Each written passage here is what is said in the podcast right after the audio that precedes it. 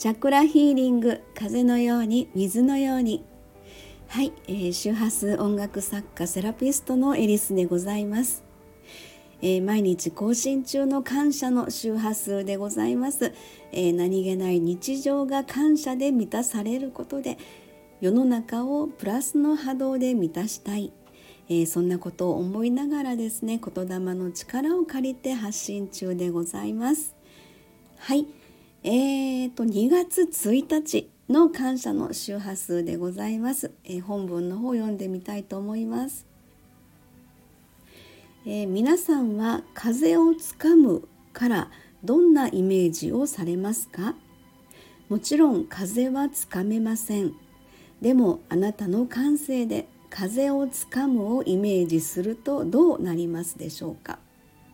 そんなことをコミュニティメンバーの皆様とズーム部屋でお話ししました。そしてお一人お一人の感性から生まれる風をつかむを聞かせていただきとても感動したのです。これからを生きる風の時代個人の尊重と感性の違いを刺激として受け入れてみる。不思議なワクワク感がこみ上げてきました。感謝の周波数。はい。ありがとうございます。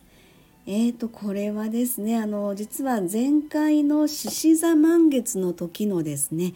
えー、チャクラメッセージをご案内させていただくんですがそれのあの5つのタイトルのうちの1つなんですね。風をつかむという言葉が、えー、なんとなくその時浮かんできて、まあ、これからのあの風の時代っていうのを私たちがまあ生きていく中でですねおそらく今までとは全く違うえ世界観が広がっていくえそういった場合にその風をつかむというえその言葉だけを取ってみると「え風ってつかめないですよね」っていうことがおそらく第一印象の言葉かなと思うんですよね。でもおそらくそれはやっぱりこれまでの物質社会の中の地の時代の感覚かなと私はなんとなく感じるんですよね。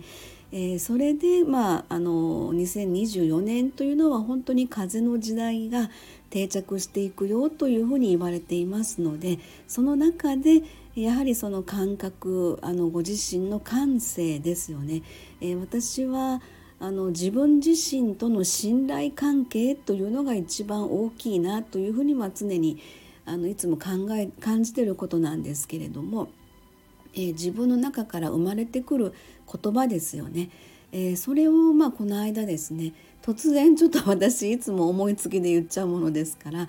えー、メンバーの皆様に「えー、風をつかむ」っていう言葉からどんな風なイメージが出てきますか？というふうにお伝えしたんですね。えー、やっぱり風はつかめないですよねってもちろん言われる方もいらっしゃいました。でそれぞれあの皆さんがえー、ご自身の中から生まれてくる言葉であのその時に聞かせていただいたんですよね。それがすごい私ちょっと感動しまして、えー、あのやっぱり中から出てくる言葉っていうのはそれぞれ皆様が今置かれている状況や環境や、まあ、お仕事の場とかですねそれぞれのあの立ち位置の違いからおそらく出てくる言葉っていうふうには感じると思うんですけれどもでそのそこをベースにして生まれてきた言葉っていうのがすごくねあの刺激をいっぱい受けたんですよ。あなるほどそうなるんだみたいな感じのねでちょっと思い出したんです私。えー、っと実はですねあの私はあのヤマハのエレクトーン教室に小学校の、えー、4, 4年生かな？からずっと通っていましてでそれから初めは個人宅での教室に通ってたんですけど中学生ぐらいからあのセンターでね当時はあの大阪に住んでました。大阪の京橋というところの京橋センターというのがあのヤマハのエレクトーン教室があったんですけどそこに通っていましてでそこでですねあの先生が、えー、まあ、宿題としてですねあの2小節のモチーフを、えー、まあ、つくあの言われるんですよね。例えばタンタカタンタンタンタンタンみたいな感じのね メロディーがあるとするじゃないですか。でその続きをじゃあ作ってきてねっていう風な宿題が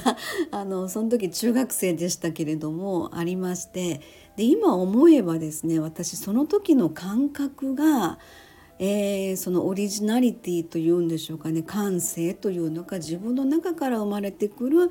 そういったまあその時は音ということですけれどもあのそれが私が家帰ってあの出てきた、まあ、楽譜に書いてえ毎週ですので次の週の時のレッスンの時にそれを一人ずつ弾くんですよね。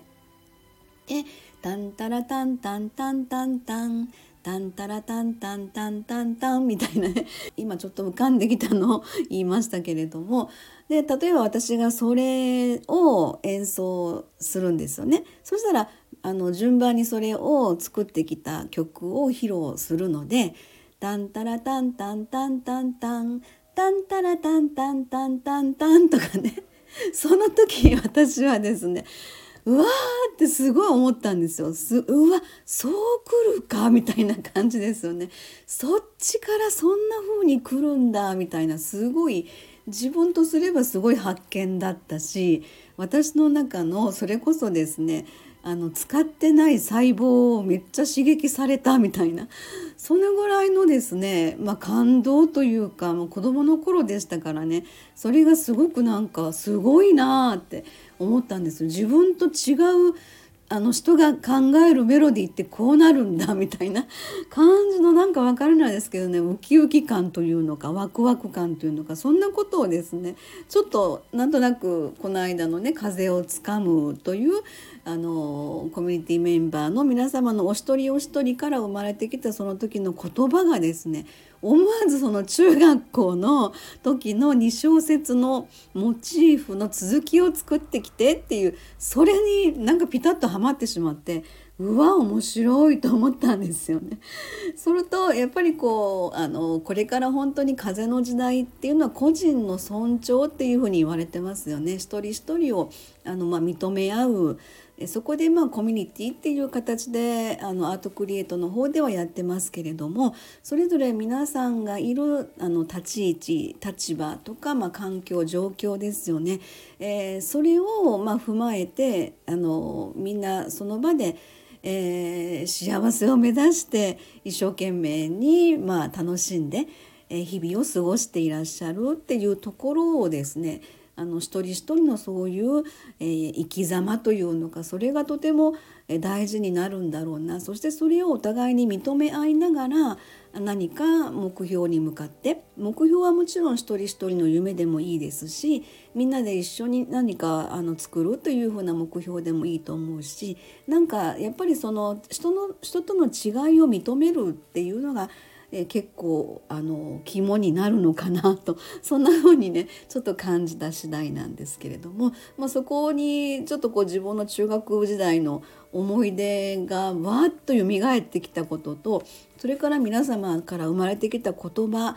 感性をそれぞれの違いを感じさせていただいた、まあ、感動ですよね。まあ、それについてその日はすごく嬉しかったなということで、えー、ま、感謝の周波数というふうになったわけですね。はいそんなわけで2月1日感謝の周波数を、え、ご案内いたしました。ありがとうございました。